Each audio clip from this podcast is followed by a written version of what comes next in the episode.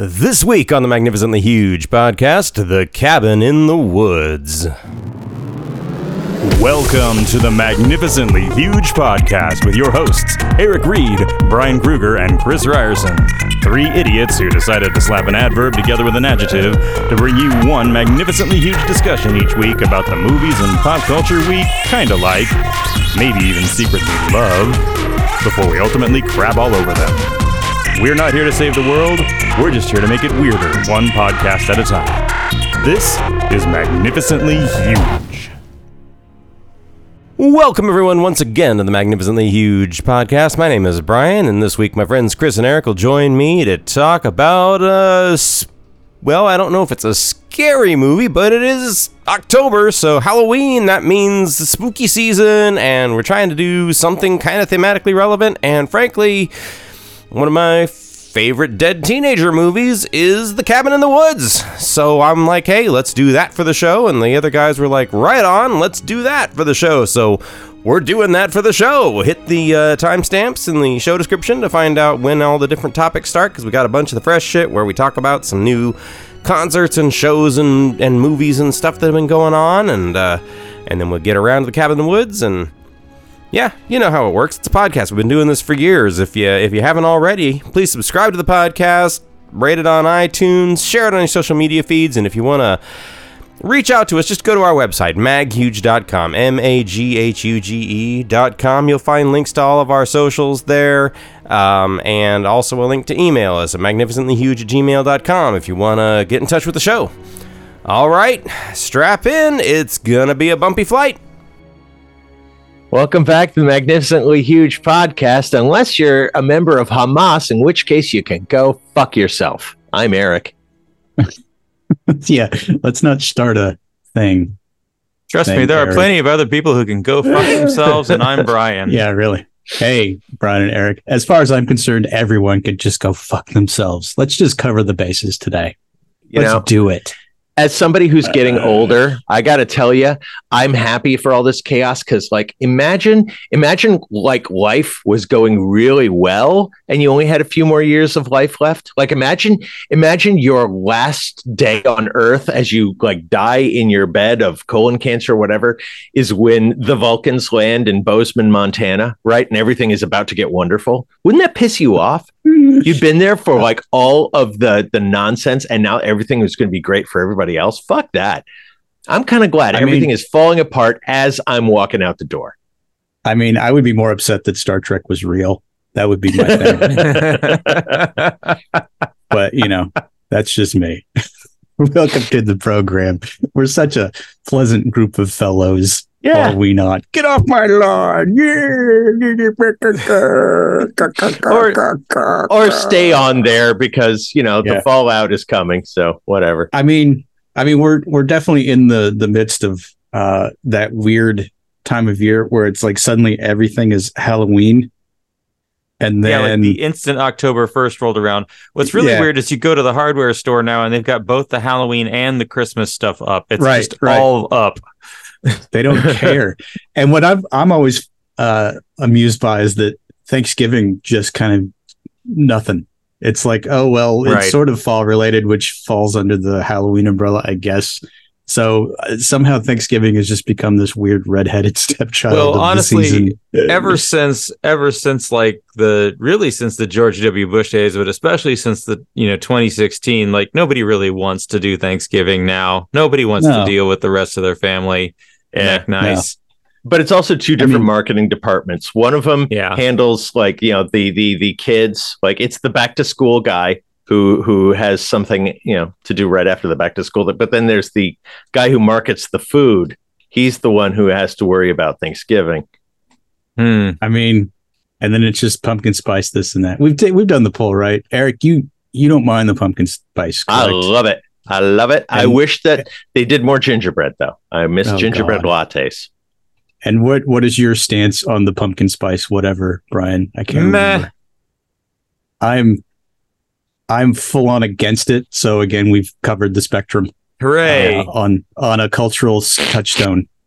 Pumpkin spice just needs to die, and it Yeah. never needs to come back. That's I as had- far as I'm concerned. I've had people at work tell me, not my current job, but the previous jobs tell me I'm a basic bitch because I like pumpkin Oh. spice. so I'm good with I- it.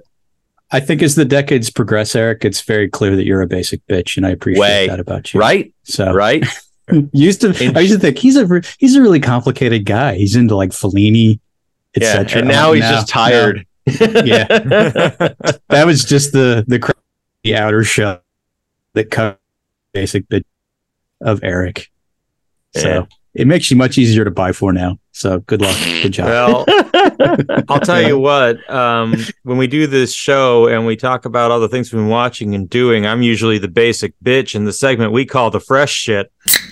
This shit is fresh. Oh, shit, that is fresh. This stuff is really fresh. oh, look what he oh did way there. to dial it in. Yeah. that was like, I've had enough of your nonsense. Stop it. We'll be Uh, here all day. I edit the Oh show, so I'm always trying to make sure we stick to a timer.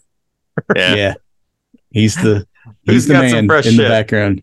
Uh, I'll go. I'm a basic bitch. Okay. I wasn't going to volunteer first, but yeah, go ahead. I went to a pop concert in a baseball stadium. I went and saw Pink at the Chase Field. Ah, was this by was on a dare or by choice? No, no, it's totally by choice. I mean, she's actually Okay. got a lot of good stuff, and you know, I mean, I was still listening to music Does that was new at the time. Yeah, she's got lots of hits. I mean, Um, I remember when she first came out, like the big joke in the house here is I would always turn to my wife anytime one of her songs would come on. I'm like, that Pink is so talented. And I would say it like that every single time.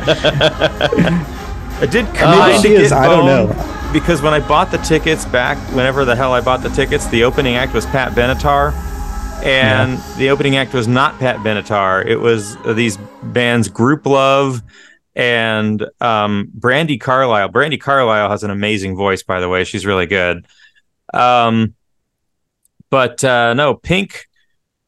Pink makes a hell of an entrance. Like she comes in on the I don't know what they call like the, the bungee ropes or whatever that she's As doing say, her she's all like acrobatics on. harnessed up, right? She's all harnessed Oh yeah, up, yeah, That's like how she shows up Yeah. and and she's okay, so like at first I wasn't so sure because like she has the backing singers and it's kind of like the story about how Sheryl Crow was a backing singer for Michael Jackson and was singing the Michael Jackson part while he was doing his dance moves and whatever. And there's clearly a backup singer doing that. Um but you know, she's flipping around on ropes and shit and so you kind of like forgive it. But then uh later in the set or really a couple songs in and you know the backup singers kind of back off and she's she's clearly belting them out. And then later in the show she's clearly belting it out while upside down dangling from a rope and spinning. So props to pink. Like she's she's still putting It's- on a hell of a of an act. It's funny because here, because I live fairly close to Wrigley Field, and uh, last month or so, like Springsteen came through, and it was a big to do. But one of the the main streets that we drive through to get to our place when we're out running errands, like they line all of the trucks up. Mhm. Uh, and for Springsteen, it was, you know, that's a fairly large number of trucks, as you can imagine. But then, like a day or two later, Springsteen's gone and we're driving through and it's like even more trucks. We're like, what in the hell's going on? Is there a game? No, there's nobody here this weekend. And then we found out it was pink. And we're like, oh, that must be like 10 trucks just for the harnesses alone. So Yeah, that's what we figured it was.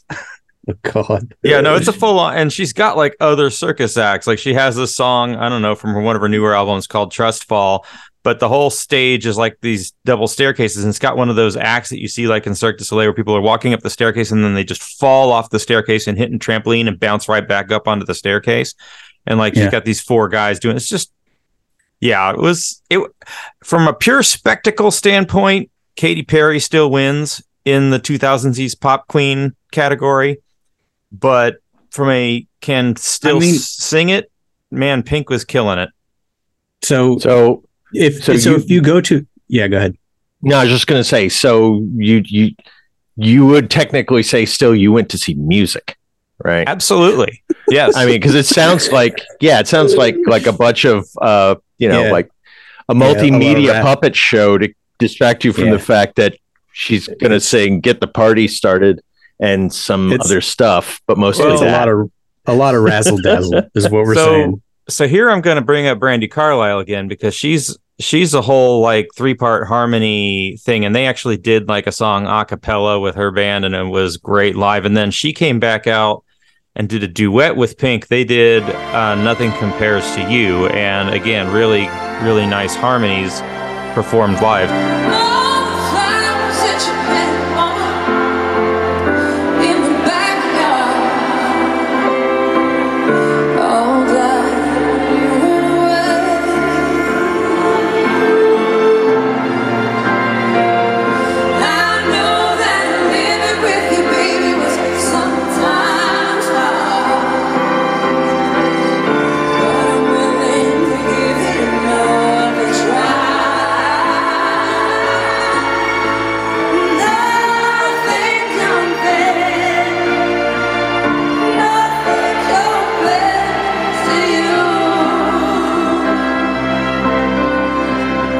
I go to see the Broadway shows to see live performance too, even though it's super dialed in, right? Like, Well, yeah. I don't know. But um, I, I- know that Eric's I kind of mean- over the live music. Let me put it like this, Eric. it's- If it's yeah, just the band on stage and there's no energy, then I think your take is right, which is I could hear a perfect performance on a good sound system at home. It, it- there has to be something about the live show that is unique to the live show to really put it over the top. Well, I think that's probably why uh, jukebox musicals are such a thing because it's like, okay, here's that dumb song, you know, again, only this time we've got Broadway actors on riggings and they're going to fly around and they're going to, you know, do stuff. So you Yeah, can enjoy yeah. your music again. So, so about mean- that, that was my other fresh shit. As I went and saw Tina the musical, the Tina Turner jukebox musical that was touring. Uh, did they did they What's do Proud Ike Mary got for to you? do with it? oh Yeah. boy! So I'm your private dancer. No dancer So- from We like to my do it nice I'm, I'm and rough. expect- yeah, I'm expecting a glorified tribute act, right? But but also with wife beating. Um, Yeah. Always a selling point for me. yeah. No, Tina the musical sucks. Uh, How dare you, sir? it Ain't did we not a pair? It, it did not man. help. I, I hate to be the guy that says this, but if you look at the playbill, there's, there's two women touring, you know, her trading off nights doing Tina Turner, and we got the understudy to both of them. And she It's the chance you take, man. It's the did chance not you take. resemble Tina Turner much in any way. Um, it was or or sound much like her, and that that's a real killer if you're a tribute act. You kind of have to sound like her. And this this one was like flipping between a bad impression of Tina Turner and her normal singing bo- voice. But none of this matters because it's all undercut by the whole concept of the jukebox musical. Um, which is we've got all of these songs and we want to apply them to some story and in and in this case it's the biography story but there were they were really stretching. So towards the end of the show um her mother dies and we're getting the funeral scene. And i cracked up laughing because the song they're singing at the funeral is we don't need another hero. And that means that they're singing the word thunderdome repeatedly during the funeral scene. And no Yeah. That's good. That's good.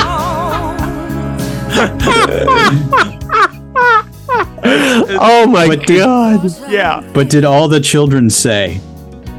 Oh need no, no, Ah. the, the company Oh, that's did, great. But, That's but, but the whole great. company is singing Thunderdome, and it's the funeral scene, and I can't. I just can't with this thing. It's like it's like it's like Moonraker. You know, it's almost a beautiful song, except they have to keep saying just like the moon, Moonraker knows. Yeah, that's literally every Bond theme, though. It's like it's such a great song, but we got to throw a thunderball in there. Oh God. I was just. But the thing is, as you were saying, the person doesn't. You know, i- i- is the wrong casting choice for uh, Tina Turner. Yeah. It's so weird what my head did. I was like, who would be perfect for that? And before I even finished thinking that sentence, I was like, Tituss Burgess, the guy from Unsinkable Sh- Kimmy Schmidt, would have been fucking awesome. No, you You're know not- who I think not they should get? They should get Will Ferrell. Just you know mix it up a little bit. Yeah, he could play Ike and he could beat up Yeah. Tituss Burgess and it would be Yeah. something. Uh, Um, so so not a good week with the live theater is what you're saying. I'm saying the Tina Turner musical is is not great, and there's a bunch of these jukebox musicals coming this season. This this could be a brutal season. We'll see. I mean, you let me know when the Back to the Future musical hits your area. I mean, not yet. I want to see it now. You got totally you wanna sold me. I want to show up and be like, "Who run Barter Town?" Master Blaster Run Barter Town. That's the musical we need. Oh, Oh. man, Well, yeah. do you think they'll ever tour the that Aliens musical that that high school did? Like Is that that, a real seems like a slam dunk. Yeah, have like no a high idea school turned aliens into a, a musical for their production. I mean, they had like you know the the the cargo uh lifter thing and the whole nine yards, and they literally did this like massive. Oh, I thought that was just somebody of- making a funny video, like like the No, no. Uh, the grade school production of Scarface. No, it was like uh if, if like Max Fisher made aliens uh at Rushmore. That was literally what it is. And I ever since I read about that, I'm like, I would go see that stage musical. I really would. so just let me know if that ever happens. Uh, no, Uh, no, no. But yeah, don't Mm-mm. bother. Don't bother with the Tina musical, folks. It's you, you Okay. it's unnecessary at best. Yeah, that was a safe. That was a safe bet. Only now I think Yeah, I have barely. to just to slag it. All right. just, yeah. So- Eric, Eric in the background Who else has popcorn at the stage. Uh well uh cue the Stompin' Tom because hockey's back. That's all I'll say about that. Uh it's it's a new season. Uh, a lot of teams have shifted shit around and there's new players and uh, we can actually root for the Chicago Blackhawks this year because they got rid of all the players that we were sort of tepid on, and now we're like, okay, cool. So that's what I'll be doing for the next uh, nine to ten months or however There- long that season is. Chris's fresh shit. I watched hockey. I watch hockey, eh? Uh, so it just started. It's too early to tell uh, how everything's going to shake out. So more on that to come. But I have been watching the third season of Only Murders in the Building, uh, and it's it's spotty. I think they could have capped it at two, and we'd have been okay. They This could one have kept it at one and we'd been okay. Yeah. It feels like they're pushing it with more murders in the same building Yeah. every season. I didn't right? mind. I didn't mind the second season. I thought it was it was a fun, winky way to kind of continue the only murders in the building. But now we've got the third murder in the building, who's this uh, like dipshit uh, actor played by Paul Rudd, who has a, a franchise called Cobra, where he turns into like a giant cobra to fight crime, and uh, and he's just a, apparently like a giant dick, and he winds up dead uh, during this detective drama that Marty Short's character is putting on, and so it it tanks opening night because he collapses on the stage, dies in the Arconia building later. So then he convinces the producers he wants to turn it into a musical. Uh, it's it's a show called Death Rattle, so he turns it into a thing called Death Rattle Dazzle, and like three infant three infant triplets are the suspects. Uh, it's just it just like they're they're taking a lot of pot shots at, at Broadway in this one rather than podcasts, so it's kind of fun to watch. I heard that Meryl just- Streep is in this one and she's good. Yeah, she's always good. She gets a chance to sing, uh, which you never see her do often. But when Sure. she does, you're like, oh, she should do that more. Um, and then Steve Martin gets to do a patter song that becomes a big focal point of the the season as it goes along. Uh, so that kind of harkens back to stuff that we've seen him do earlier and other stuff. Uh, but it's just, I don't know. It feels something like, like, just- that. Something like that suffers from the Miss Marple syndrome, which is after Yeah. the third or fourth murder, you have to go. I think they're killing all these people and like setting up Yeah, other people. Uh, oh, the Jessica Fletcher. Yeah, Yeah, It's yeah, murder she wrote, murder she totally did it. Fucking a. That's what that show is about. Uh, I mean, it's still enjoyable, but it's just a little bit flat compared to the first season, especially because it's just they've fallen into their grooves, and then they have to figure out ways to create more drama, um, and whatnot. So it's just, eh, it's okay. It's passable entertainment, but it's it's not great. Uh, so Only that, minor just- violations of the HOA regulations in the building. Yes, Yeah. that's that's the next Yeah. series. I mean, the the best part about the entire show so far is like when the when Paul Rudd's character actually dies because he falls down an elevator shaft. Uh, and they the three main leads happen to be in the elevator when the body's discovered because he basically crashes through the the roof. And the one neighbor who's sort of the curmudgeonly one, she's sitting outside the thing and she sees the dead body and she just like I mean, it just goes, You gotta be fucking kidding me. and then they go into the rest of the show. It's just a perfect delivery. Uh, but after that, it's just kind of hum, hum, hum, hum, hum, hum. So that's it for the new stuff. And I'm really hoping that uh, this actor strike gets figured out quick so that we can get some real TV back. Eric, fresh it. I fizzled out pretty hard there. Go ahead. I um well one I've been really enjoying Spotify some more. I can't believe I haven't jumped on this bandwagon earlier because uh I, I, I I'm listening to all this sub pop that I you know had singles for or couldn't buy you know in the late 80s early 90s. What, So like the actual listen- label Sub Pop? Yeah, yeah, like there's a Okay, whole cool, cool. yeah, it's like it's all like Green River, Butthole Surfers, Sleety Kinney, all this stuff that I was like I'd either heard of Sleety or just heard Sleeter, Sleeter Canny, Slider Kini. I don't know. The, I can the, never the say it. Slider Cooney. Yeah, yeah. The thing is that that area where that street is is near me, and it's like I still can't. I can't fucking say it. I don't know what the fuck. But um, fine. You're fine. It's thank fine. you, thank you. Um, yeah, but I'm I'm really enjoying that, and yeah, that that I, it's it is really a miracle of the age if you think about it. You what you would spend on a CD like 20, 30 years ago is two months worth of this service where you can listen to absolutely everything that's ever been committed to vinyl Right. unless it's been forgotten. I mean, yeah, but I I I, I don't know. It's fucking awesome. It's way better than any uh you know subscription service like Disney Plus where you only get to watch their shit. That I- that is true in terms of like value for streaming services. Music Mhm. streaming services are significant. I've used them a I lot mean, more. yeah. yeah. But it's the downside is that like the artists maybe get a fraction of a cent for Oh, they don't get every shit. listen. So it's Yeah, you know yeah. I mean, Whatever, it's it's whatever. like the same reason that the the you know the the video services aren't as good a value is that they've sort of capitalized on that and started changing that. Maybe the actors will start getting their due and once they get their due, maybe all these streaming services will go away. But for right now, all these recording artists are fucked. So, yeah. you know, I- honestly, what the streaming services are going to do is they're going to just recombine into these little bundles and then sell advertising, and it's literally going to be cable television again. yeah, Yeah. Right. like like I said, perfect time to be old and about to die. Perfect Yay. time. Yeah. I mean, we Um, really have reached peak uh a la carte streaming.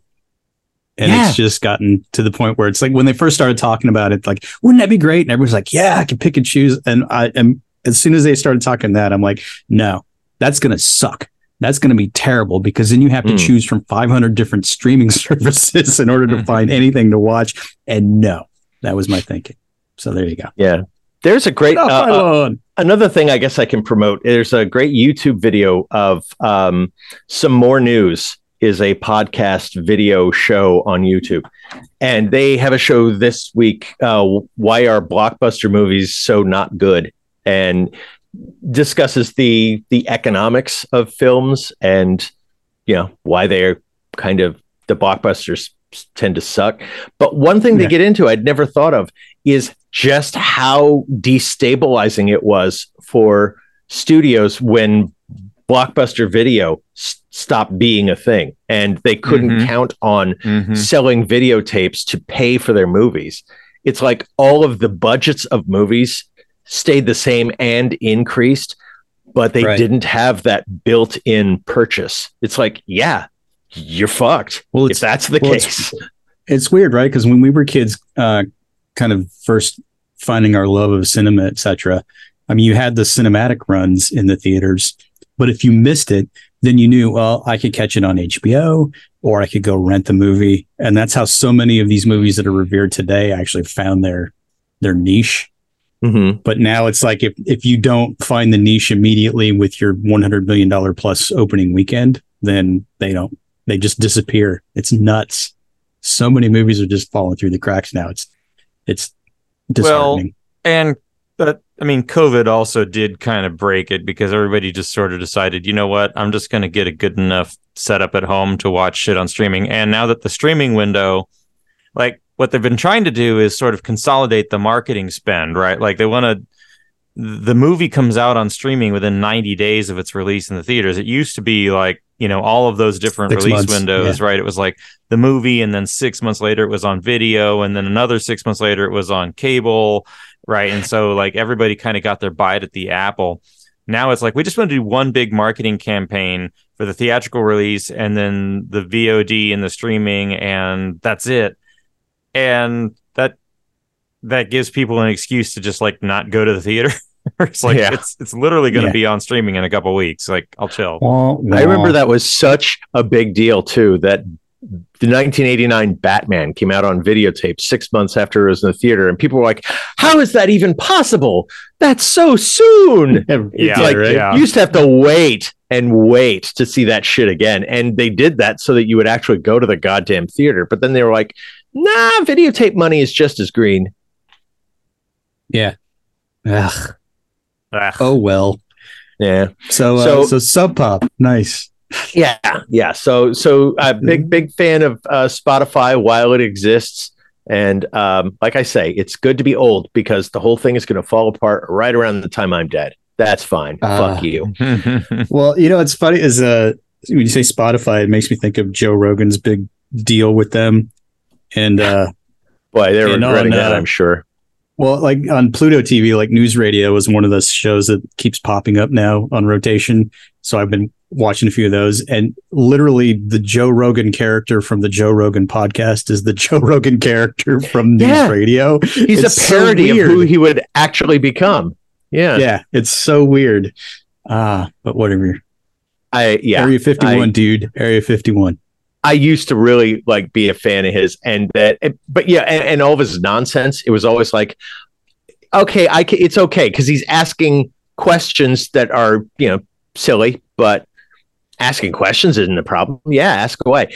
That he actually starts believing this junk. That he starts actually thinking that Joseph Biden has mental decline. It's like, dude, shut the fuck up. No, he doesn't. What is Yeah. wrong with you? Uh, Just he's leave got Texas. a bajillion dollars now. He's got a bajillion dollars now. That's what's wrong. with Yeah. And he lives in he lives in Austin, like you know every asshole Yeah. does. him. Yeah.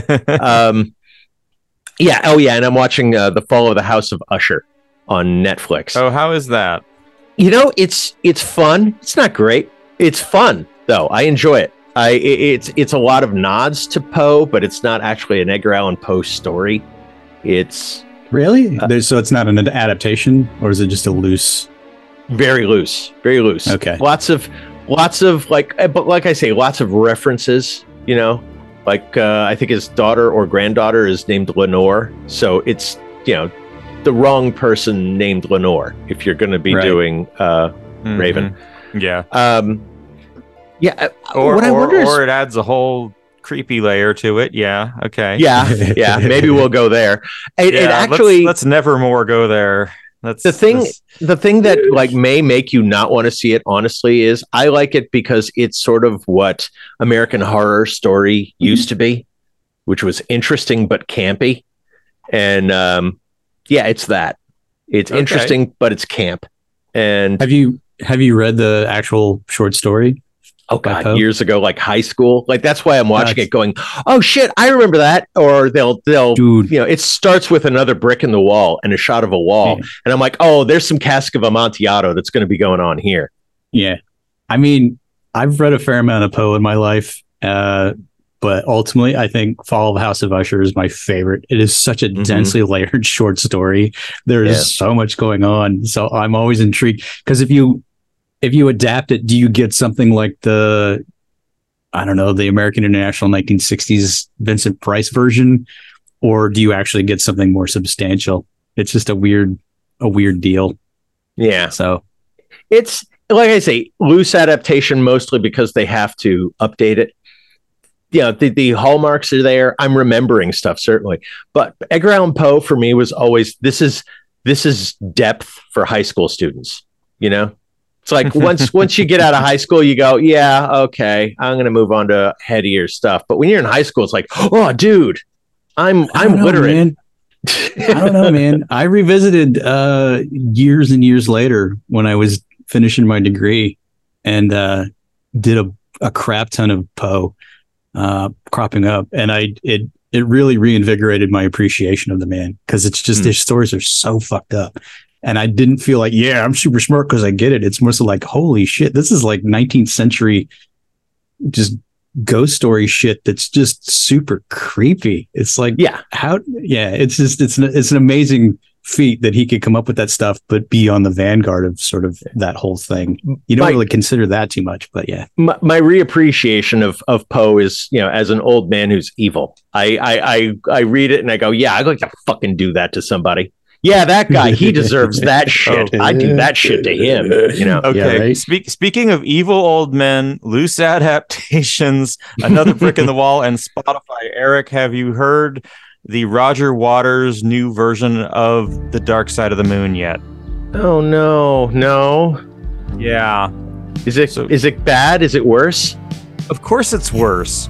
Um he's he's redone Dark Side. And um he is just talking. He's got like this narration and poetry and shit that he's talking over everything on. And it's the most self-indulgent thing imaginable. Well, And- Waters. the songs don't flow into each other and he has to sing all of the songs in the low register because he's got no high register. And and like Yeah. sure do that stuff live but the album it, it didn't need to be an album i guess he pissed off his whole audience when he started playing shows of this in london because he spent literally like an hour of the show just reading chapters from his new book Oh, what an kind asshole. of like that yeah what roger waters is an asshole i paid i paid money for this no God, he. I, I. I think what there was a Pink Floyd documentary where he did uh, an acoustic version of Brain Damage, and it was beautiful because it's Oh, just yeah. him in an acoustic and that lower register. It's Yeah. like, especially as an older man, and considering what that album is about, it makes sense. The whole album The that way. whole album I don't way. know. That's Yeah. what it is. And yeah, it's it's plotting. He even has the balls to like you know, to do um oh for God's sakes, I can't think of the name of it. The, the synthesizer thing, you know. Oh yeah. Yeah. I I cannot think of the name of it all of a sudden. Um but but just Probably any color you like. no no no no the one was a. Um, oh oh. Uh, breathe no, the one that follows breathe, but yeah, that. on the run. On the That, run. On the run. I could not get it. game over a circus site. Gila Liberté gone mad.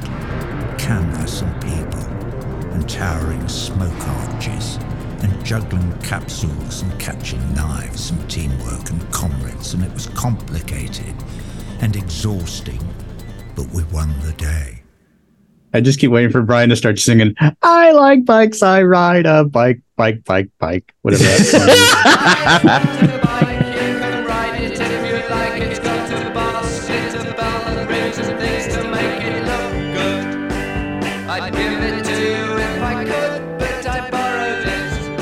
This Syd Barrett classic.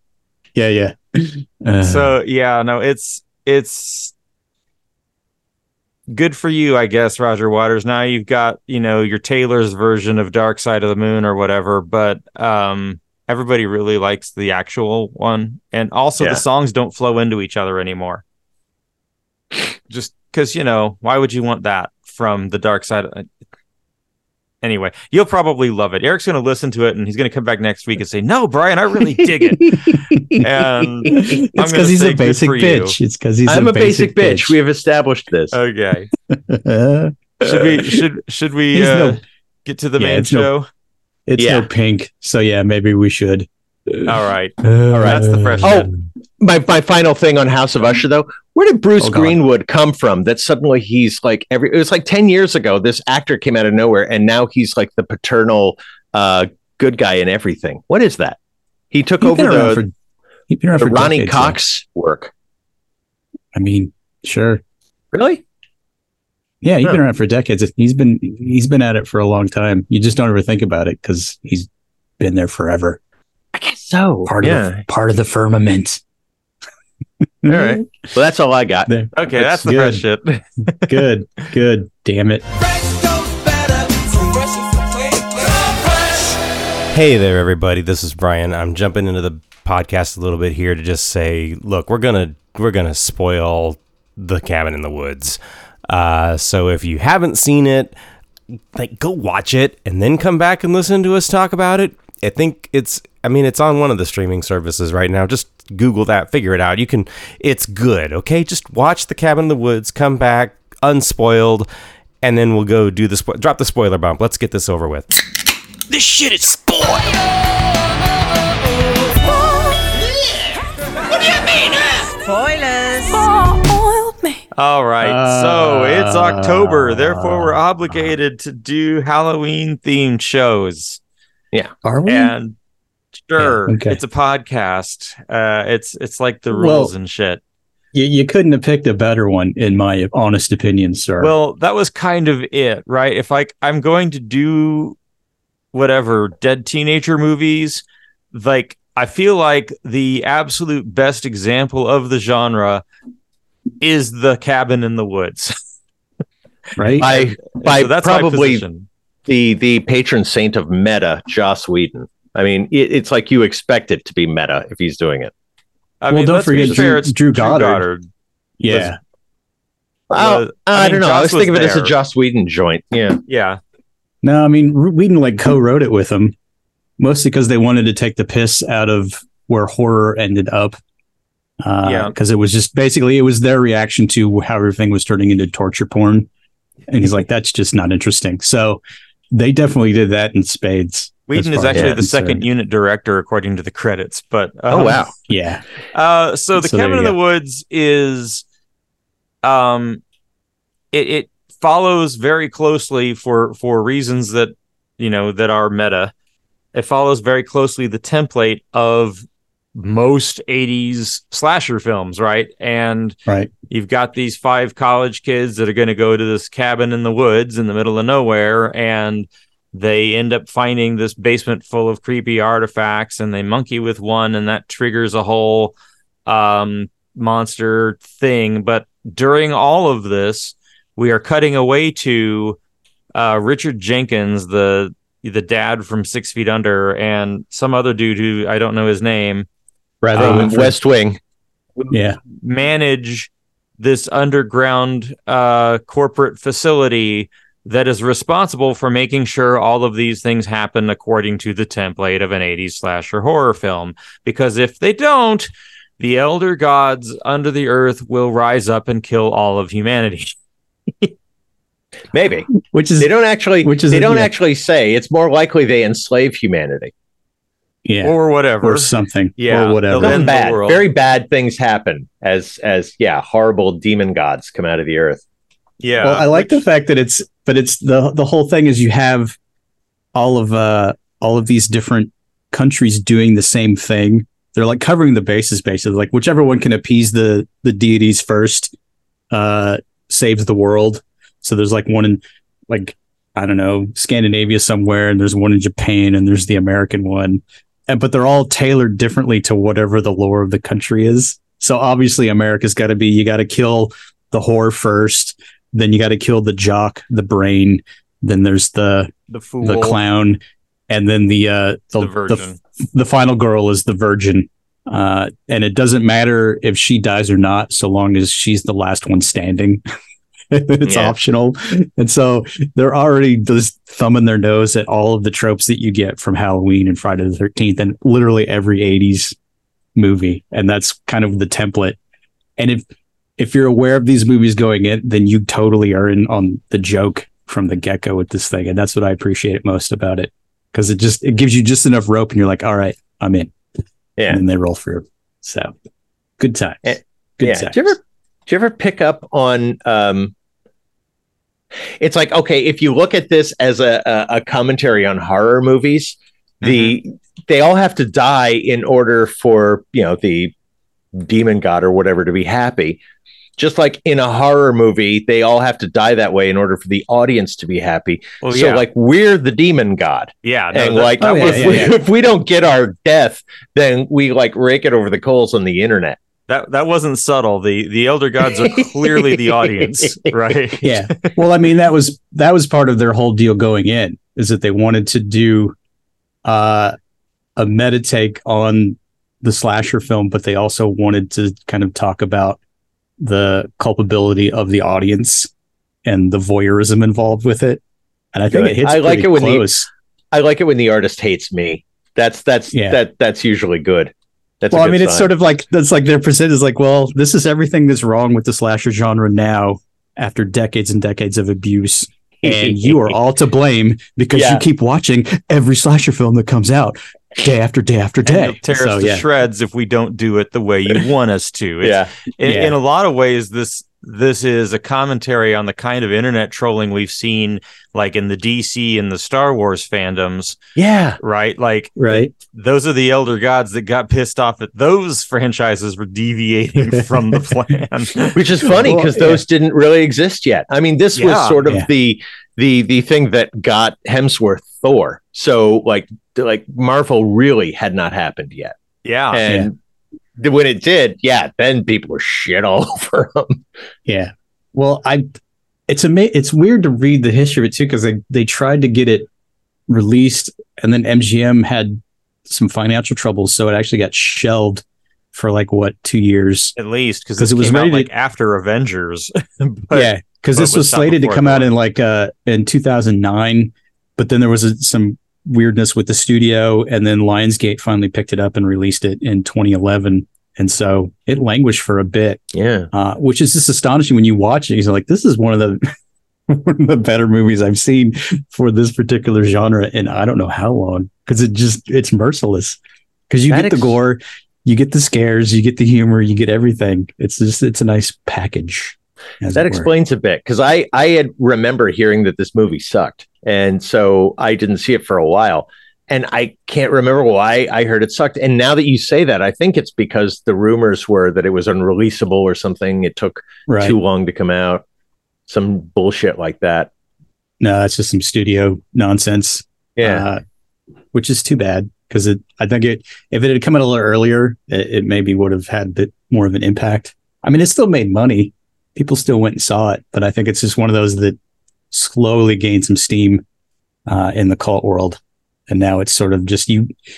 All the beams about the like the the leaderboard that they've got at the the corporate office about Yeah. you know what which monster's going to get them, et cetera, et cetera. So that- and so they just make a big sport out of it. that's the great thing. Yeah, they're they're betting on it, right? So, like I said, there's a cellar full of artifacts in in the basement of this uh, cabin, and depending on which one they interact with, that determines their fate. And and yes, everybody in the office, there's a betting pool on who they're going to pick, yeah. and that board has stuff on it like angry molesting tree, and my favorite, Kevin. Yeah, Just Kevin. fucking Kevin. Whatever. and then is. Brad and Bradley Whitford's character keeps uh wanting the merman to show up, Yeah. and then Richard Jenkins is like, "Have you seen a merman? They're horrifying." and then by the end, you know, it's like it's like uh uh you know it's going to happen. So Bradley Oh, yeah, Whitford's yeah. character gets gets totally killed by a, a And- merman at the and end. And so that's the Uh, I mean, at this point, s- you know, I guess whatever. Spoilers for the cabin in the woods.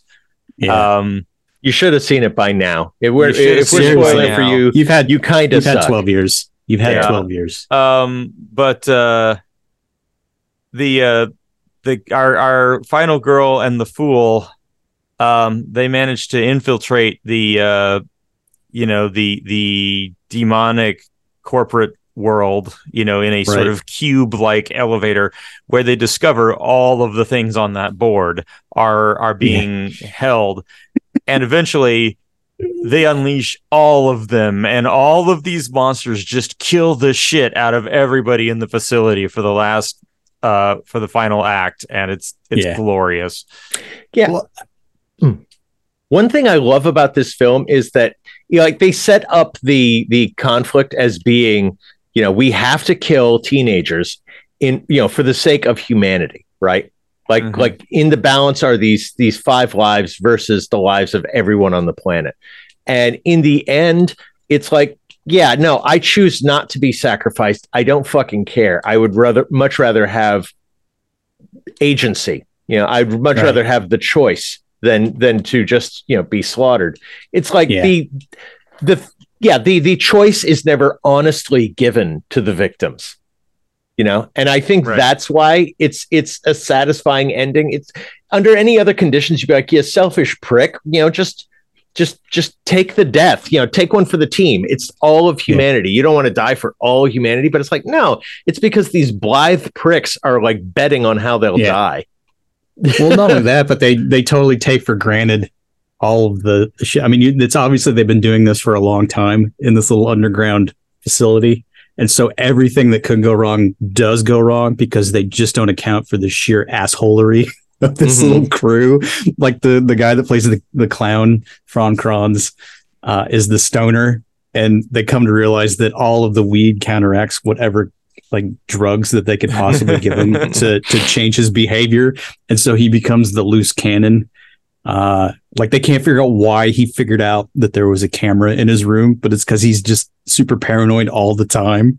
And he's the one he's sort of the audience standing like breaking it down for you. He's like would you notice like why is uh Chris Hemsworth character, like whatever his name is, he's like, why is he suddenly like this asshole jock? He's like a sociology major. He's on an academic scholarship, for fuck's sake. you know, and why is she a whore? I mean, so they start breaking down like, why are we all acting like such assholes against our will? And so Yeah. it it really becomes this very strange sort of sub commentary on Western philosophy. Like, there's a lot of utilitarianism running through this thing. So this is just a very elaborate horror movie version of like the the trolley car setup. It's like, are you Yeah. gonna kill like one person or you're gonna kill everybody? And so by the end, it's like the Gen Xers are just like, fucking burn it all down, man. Yeah. I, I that's another thing I like about this movie is that it is actually smarter than the movie you paid to see. and that's Well- got to be insulting to some people. Like, w- wait, what? What the fuck? What happened? Well- what? Uh, Yeah. Well, I I like going. It's like if this was your first ever uh, horror film, then you would have no clue that it was just a giant slap in the face to everything that had That- come before. That's true. You kind of have to have watched a bunch of I mean, these yeah. for it to work. you have to be in on the joke because I mean they start with the kids and it's all they like lay out all the archetypes, you know, jock, horror, goof, virgin, smart guy. Uh, and then they get him in the vehicle and they get him to the cabin. But before No, they no, do the first cabin, they you get him, yeah, to the to harbinger, The harbinger. Bal- what is his name? Mordecai. Mordecai. and he's just like crazy motherfucker. And so you Yeah. get that phone conversation between him and Bradley Whitford at the office, and they keep him on speakerphone, and he doesn't realize it. So they're like laughing at him. I mean, it's just little shit like that through the entire but he's thing. yeah, because he really is crazy because he knows about the elder gods, and he's just like, and the elder gods shall bring their wrath upon Blah, the blah, world. blah. And I, am I on speakerphone? Yeah. Uh, but it definitely presages a lot of the stuff that we see in stuff like Rick and Morty almost. oh 'Cause it's yeah, just- totally. It's like here's here's your genre mashup, and we're just gonna turn it to eleven. I mean, it's it's that kind of vibe, and it works really well. I I didn't see it for a couple years after it was released, and I was very pleasantly surprised by what I saw. Uh, it was just one- fun. It's one of the things that uh, Scream did well, which which Mhm. was to call out the shortcomings of its own genre. Right. Right, right. I mean, that's Well, that's kind of what they're willing to do. Well, where Scream, I think, had the extra boost was it's Wes Craven just basically dismantling his entire filmography more or less in front of your eyes. Yeah. And so I think that's kind of what uh, these guys are doing. I mean, you've got Goddard and Whedon sort of just dismantling, and they wrote the script in like three days, if I remember correctly from what I read. So it's like, holy shit. It's like these guys watched a lot of fucking movies and they just managed to, to find all of the story beats and put them in the right spot. But, you know, it's it's right for the picking. Like this will put me in mind to watch uh Tucker and Dale versus Evil again Mm. because it's the same vibe where they take that just trope that you know so well because you've seen all the movies and they just turn it on its head in such a fun way that it's just it's interesting again. I don't know how else to explain it. But uh but man, the jokes Maybe- just keep flying. You made me think of that uh, um, Freddy Krueger thing from uh, "Bitch," where he just keeps saying "bitch" in in Oh, oh Rick and Morty. Yeah. Rick and Morty. They yeah yeah. Yeah, yeah. The bitch supercut. I told you Bitch, not to take bitch. that home. bitch. Uh So, but I mean, I, yeah, but I mean, I like that they've got the leaderboard and they're all taking bets, and then they read the Latin incantation, and so it's and, and they just take the piss out of every scenario because it starts out so well. It's Evil Dead Two. I mean, he even like uh cribs the shot where it's just that low dolly into the cabin, and it literally looks like the same cabin from Evil Dead Two. And I just when I first saw the movie, I'm like, okay, totally get you, man. I'm I'm Yeah. behind you 100 percent here, fella. And then they start just breaking it all apart. But you get the the basement full of shit, and you've got like the the Cenobite thing from Yeah. uh, Hellraiser. You've got like the the film cans in the back that are probably snuff films. You get all of that, and then the girl starts reading the book, and they get to Latin. the one guy's like, "It's Latin." Yeah, definitely don't read it if it's in Latin, and yet they do. Uh, and then that starts the whole thing, and then when they're doing the whole bit where it's like I, we all need to stick together because it's what they say in every one of these movies and like yeah, Yeah. and then they end up not doing it and then they blast him with the drug through the air vent and then he's like no maybe we should split up and cover more ground that way Yeah. and the stoner guy's like seriously really so it's just stuff like that where it's you know they're Yeah. gonna do it and you're just staring at the screen going oh you fuckwits have you not seen this movie before apparently not. Yeah. I gotta say that's uh. the the the commentary on horror films is a fun part of it, but I also really like the idea of all of these people have been the sacrifice, the the the sort of the, the actual sacrifice itself has been drained from it. They're right they don't care anymore, and there's something just sort of right about that that we don't care about the people sacrificing for us after a while. Well, well, I think a lot of it's also a very good commentary in a very uh, subtle sort of way about just how desensitized we've all become from 24 seven news. It's Mhm. like you see, like, like with the shit going on in Gaza. I mean, you see it, but a part of you is just like, whatever, because you just, you've seen so much of it. And so when allegedly the stoner guy was the last to die, they figured they won and so they're celebrating and they're all in there you know drinking it up and having goofy office party and like all these subtle things going suddenly it's just an office comedy like the guy trying to pick up his colleague and this and that meanwhile in the background the final girl's getting her ass kicked on that dock Mhm. by the Mhm. zombie guy and they're just totally ignoring it and they're not recognizing what else is going on and it's just Mhm. holy shit it's like have you become so desensitized to all of it that that's just not on your radar right now i mean it's just stuff like that that you watch and you're like holy shit Yeah. so welcome to It's- the 24-7 cable news channel yeah, it's like you're you've become like horrible enough you don't deserve to be saved. Right. Right.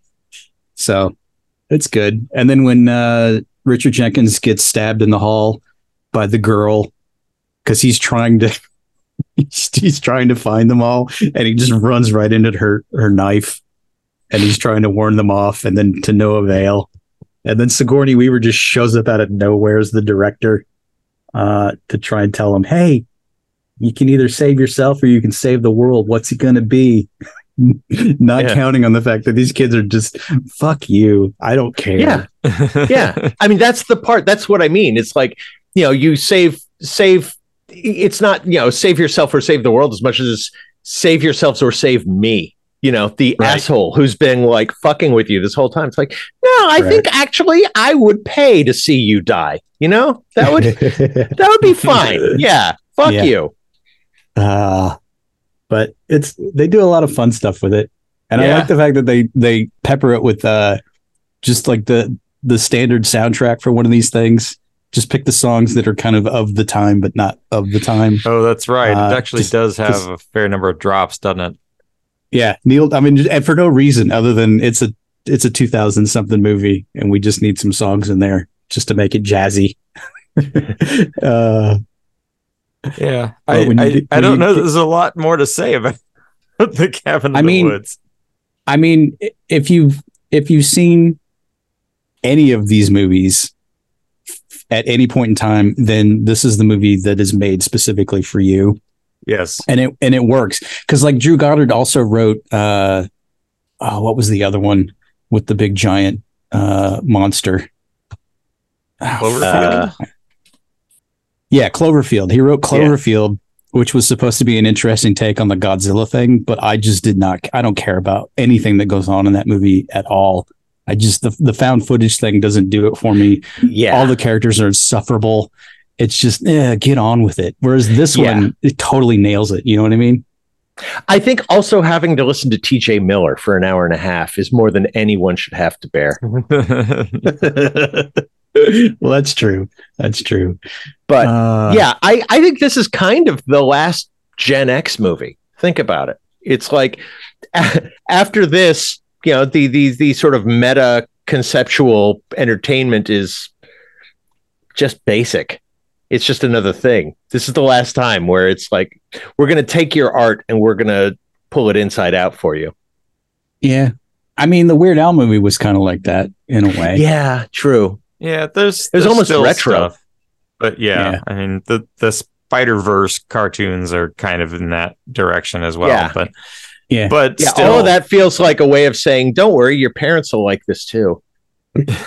well for me it's like i'm not a i'm a i'm not a giant horror movie fan i've seen you know enough of the the basic stuff to have a baseline and so Yeah. this movie really worked for me on that level because i didn't really need to know all of the intricacies of every single sequel to every franchise but i've seen enough of the baseline ones that they're referencing here to where it made it perfectly fine and I can follow along, you know, because it's like at some point it's a zombie movie, then it's a monster movie. They got a werewolf in there at some point, but there's also the slasher thing, the creepy ghost cabin in the woods, blah blah blah. So they hit all of all of the points and managed to just mush them all together into this delectable bonbon. When- I don't know when how I they did it. when I first saw it, I saw it at the Dollar Theater, and so I saw it with an audience. And um, Nice. the biggest laugh this movie gets, and I think I think the people were primed for it because I can't believe this many people laughed at this. But um, the biggest laugh the movie gets is the way that it makes fun of jump scares because the the first and biggest jump scare is the opening title card.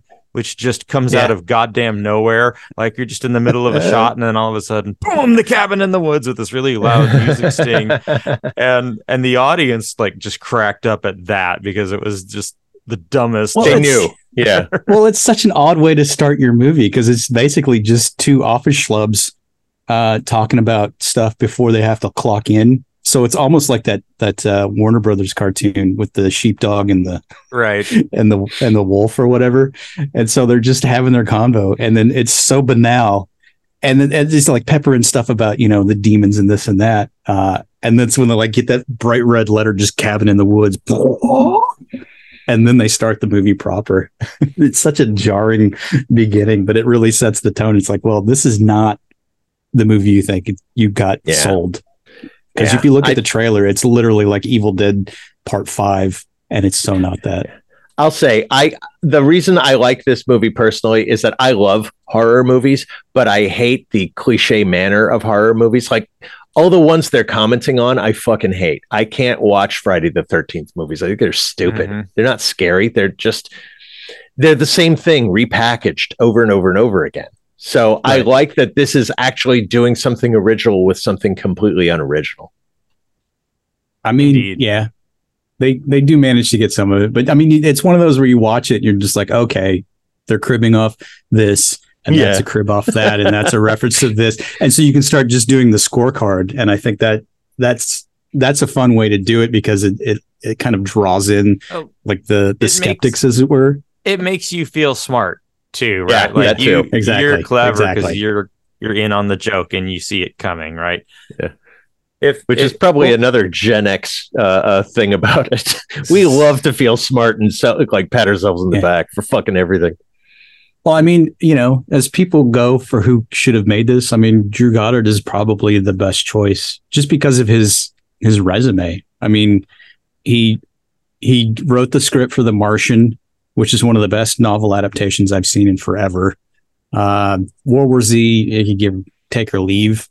Uh, Not then his the stuff fault, on- we can say. yeah, that that yeah. that had too many cooks in the kitchen. Yeah. But the fact that he, I forgot that he did the, the first run Daredevil show with Charlie Cox uh, all those years ago. And oh, was that uh, him? Yeah.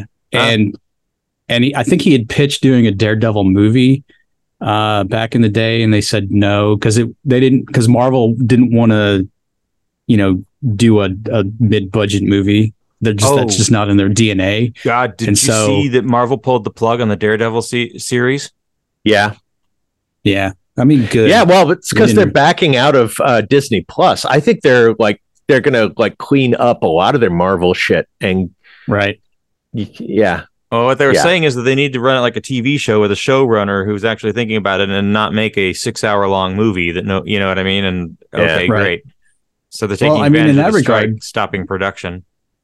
Well, I mean, in that regard, you know, that I think Goddard knew what he was doing because he said, you know, we we could have done in, done this as a R-rated movie, but it's more interesting to make it a TV show and kind of spread it out a little bit and make it more interesting. And so, I, as long as you you, know, he have gets that, sort of hallway fight. That that show is all about that hallway fight. I I think that is Yeah, the most yeah, yeah. genius shit I've ever seen. It was pretty good. It was pretty good. But then you get, uh, I don't know. It's just, uh, I'm glad they're not thinking about any sort of sequel to Cabin in the Woods. Like, I don't know how They you were. would to begin with, but God, really? they were, but they gave up on it. There was Please. a plan. That no, leave it alone. It's it's sort of the last horror movie. It's you don't need to make another any of these. Well, the commentary you- then would be on the number of sequels to horror movies, of course. yeah, so it's like yes, guess Scream's there's got that under control. yeah, Uh, yeah. yeah. But I mean, they, they did that much better with Gremlins 2 than anything else. I think that's like the ultimate, ultimate uh, commentary on horror sequels and shit. I mean, it's, so you've got that, and then you get this, which is the ultimate commentary on just horror tropes, uh, et cetera, for Yeah. slasher films. So it's, I guess there's always something ripe for reinterpretation, but uh, Well, if you're Gen X and you want to be part of an exclusive group so that you can look down your nose at everybody else, you should subscribe to the Magnificently Huge podcast because right? you'll be among an elite group and you can tell your friends about it on social media because you're Yeah. awesome and they suck. Uh, and we'll yeah. let you listen to it because we think you're probably cool. if if you rate the movie on iTunes. If Yeah, yeah. Yeah. don't be a Yeah. dick. Yeah. And then you can you can you can email our secret society at magnificentlyhuge at gmail.com. Or if you're basic, you can go to our website maghuge.com, M-A-G-H-U-G-E.com, and you can find us on all the socials and do it that way but be cool. And if you have a cool, PSL, man. we won't judge. I won't. What's a PSL? really? Yeah, yeah we, really? really? that is. Oh, pumpkin, yeah. spice, pumpkin latte. spice latte. Oh. Oh. Okay. Join the yeah, 21st not... century, Dick. Jesus.